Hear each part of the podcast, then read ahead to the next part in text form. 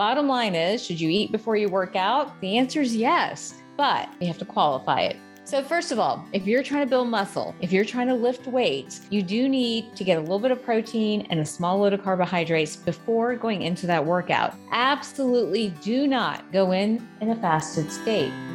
Hi, everyone, and welcome to Superwoman Wellness. I'm Dr. Taz.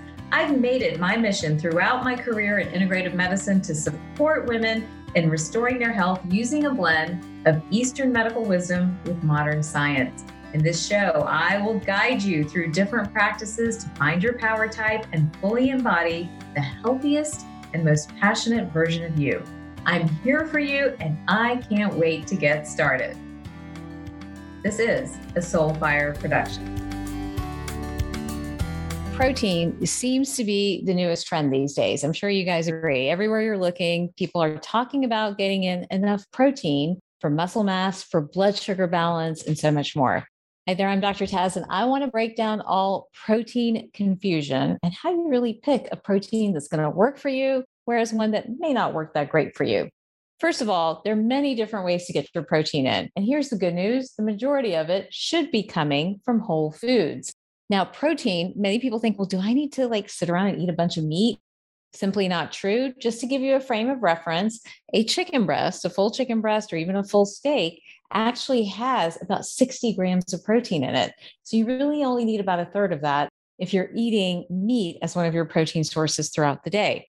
So, bottom line, we're often over consuming protein when we're eating animal protein. We actually need less, but we do need some to keep those protein grams where they need to be. Now, let's say you don't tolerate meat, or who wants to eat meat three and four times a day? We need other sources of protein. So I even turn off into protein powders. It keeps me full, keeps my energy buzzing, and I feel great when I've started my day with a healthy amount of protein. I want to take a second today to talk to you about protein powders, maybe how to pick one that's right for you versus one that maybe just won't work so great for you. Now, think about it for a second. When you go to the grocery store, right, you'll see all kinds of protein powders out there. I've picked a few here to really break down some of the differences. But one of the most common protein powders are going to be whey based. So, whey protein, whey isolate is a lot of what our bodybuilders use, a lot of what people use when they're hitting the gym frequently. It's not a bad protein powder. Many people think I'm automatically against whey or against whey isolate. I'm not. Here's the issue we meet so many patients every day in practice at CentreSpring MD and they actually have a dairy issue. They're dairy intolerant or they have leaky gut. And that combination of either not tolerating dairy or having leaky gut makes whey isolate and whey proteins very difficult to digest. Now, if you do have leaky gut, you want to have both your whole foods and even your protein supplementation be of a source that's really easy to break down. So that's where we turn to alternative sources of protein. So, if you're not dairy intolerant, you can break dairy down really well. You're interested in muscle growth and muscle metabolism, whey protein is a great option for you. Just make sure it's organic, that is sourced responsibly, and then it does actually work for you. But for the majority of patients that I get to meet, and many people that I talk to, they can't digest dairy or they have leaky gut. Instead, then we turn to some alternative sources that include a pea protein, a rice protein, or even a hemp protein. Now, all of these are vegan and vegetarian in nature. So, for folks that don't eat meat or have given meat up, it's a great option for them. Most of these, you have to read your label. So, for example, looking at this particular pea protein product from Metagenics, most of them give you about 20 grams of protein per serving. That is a great average when you're looking at a protein label. You want at least 20 grams. You probably want more if you're a bodybuilder or really interested in beefing up muscle mass. You probably want less if you're not as interested in muscle mass, but you're more interested in blood sugar regulation or just staying full throughout the day. So 20 grams is a great average. Some protein powders have a little bit less, some have a little bit more. Decide on kind of where you need to land depending on what your particular goals are. My recommendation 20 grams. And that could be a pea, a hemp, or a rice protein even a whey protein, as long as you're not dairy intolerant. Now, let's talk about another protein source. So, there's soy protein. Many people will go on soy. Same problem for anyone dairy intolerant. They have an issue with whey, but they also often have an issue with soy. There's about a 60% or so cross reactivity between dairy and soy. So the same group that doesn't tolerate whey often won't tolerate soy either. The problem we have with soy, very manufactured, highly processed. Most soy nowadays is GMO, meaning it's genetically modified. So, not the best option for many of us who are trying to do things in as gentle a way for the body as possible. All right, so we've talked about the different types of protein powder, right? We've got soy, we have whey, we have pea, rice, and hemp. We want an average of 20 grams of protein per serving. What else do you need to look for? Well, here's another little tip. If you're somebody that's got like a lot of digestive issues, you've got bloating, you have maybe some reflux, picking a protein powder with a lot of junk in it is not going to work for you.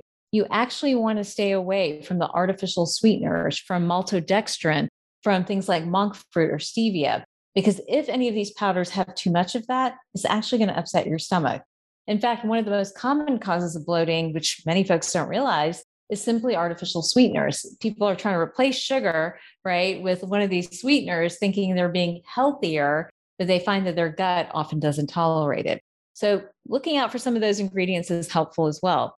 Now, on the other hand, if you're taking in a protein powder because you're trying to stabilize blood sugar levels or insulin levels, or you already have prediabetes or diabetes, you want to make sure your label not only doesn't have too much artificial sweetener, but also doesn't have sugar. And that sugar is very upsetting to many folks and is making their blood sugar spike versus keeping it nice and even, which is really the purpose of taking in a protein powder. So, lots of protein confusion. We have different types of protein powders, different goals. Think about what your first goal is muscle mass, go for whey or a whey protein isolate. Make sure it's organic and sourced well, doesn't have a lot of junk in it. But if you're dairy intolerant, we got to push that one aside and you have to move on to pea, rice, or hemp. If you're not interested in muscle growth and you're more interested maybe in blood sugar stability, pick a product with about 15 grams of protein on average, but watch the ingredients. Stay away from the fillers and the sweeteners. And if you have a lot of GI issues, again, watch for the preservatives. Things like maltodextrin are really upsetting to the belly. Trying to keep an eye on if you're getting a big load of that in your protein powder. Hi there, it's Dr. Taz, and I am thrilled to bring to you my product and supplement line, the East West Way. I never meant to start a line of products, but what I found in my own personal health journey and those of many patients just like you is that there weren't products that merged together the best of Eastern medicine and the best of Western medicine. I couldn't find things that really tapped into the wisdom of both philosophies in a single product and had answers that worked. I first developed Boost, my methylated B vitamin, because I couldn't find the right B formula for so many patients, including myself. And now it's a hero product that thousands of people can't live without. Each product developed out of that same need to answer a problem that a patient or that someone like myself needed help with and couldn't find the answers. Today, there are about eight different products and a beauty line as well. And I couldn't be prouder of the results that I get to see in myself and even in the patients that I work with every day. I want you to have that same experience as well. And just for my Superwoman Wellness podcast listeners, I am offering 30% off. That's right. That's 30% off any product on theeastwestway.com. All you have to do is type in the code SWW30 to get 30% off and begin your journey the East West Way.